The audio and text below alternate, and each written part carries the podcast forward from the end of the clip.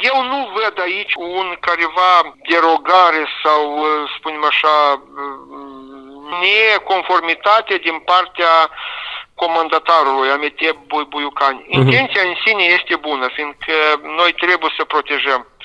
Da. Eu am probat singur această mască. Așa. Ea este interesantă că nu are cele fire sau elasticuri, se îmbracă pur și simplu peste urechi. Da.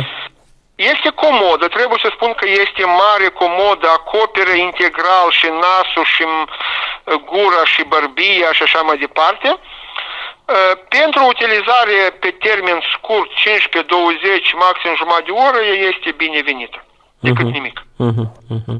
Și la preț de 1 leu 50, Desigur, în situație de criză, dacă era, când noi avem măștile chirurgicale care erau 50 de bani anterior și acum 7, 8 sau 10 lei, această mască de 1 leu 50 pe timpurile până la COVID ea nu ar fi meritat nici 2 bani. Dar acum 1 leu 50 mi se pare un preț de nimic.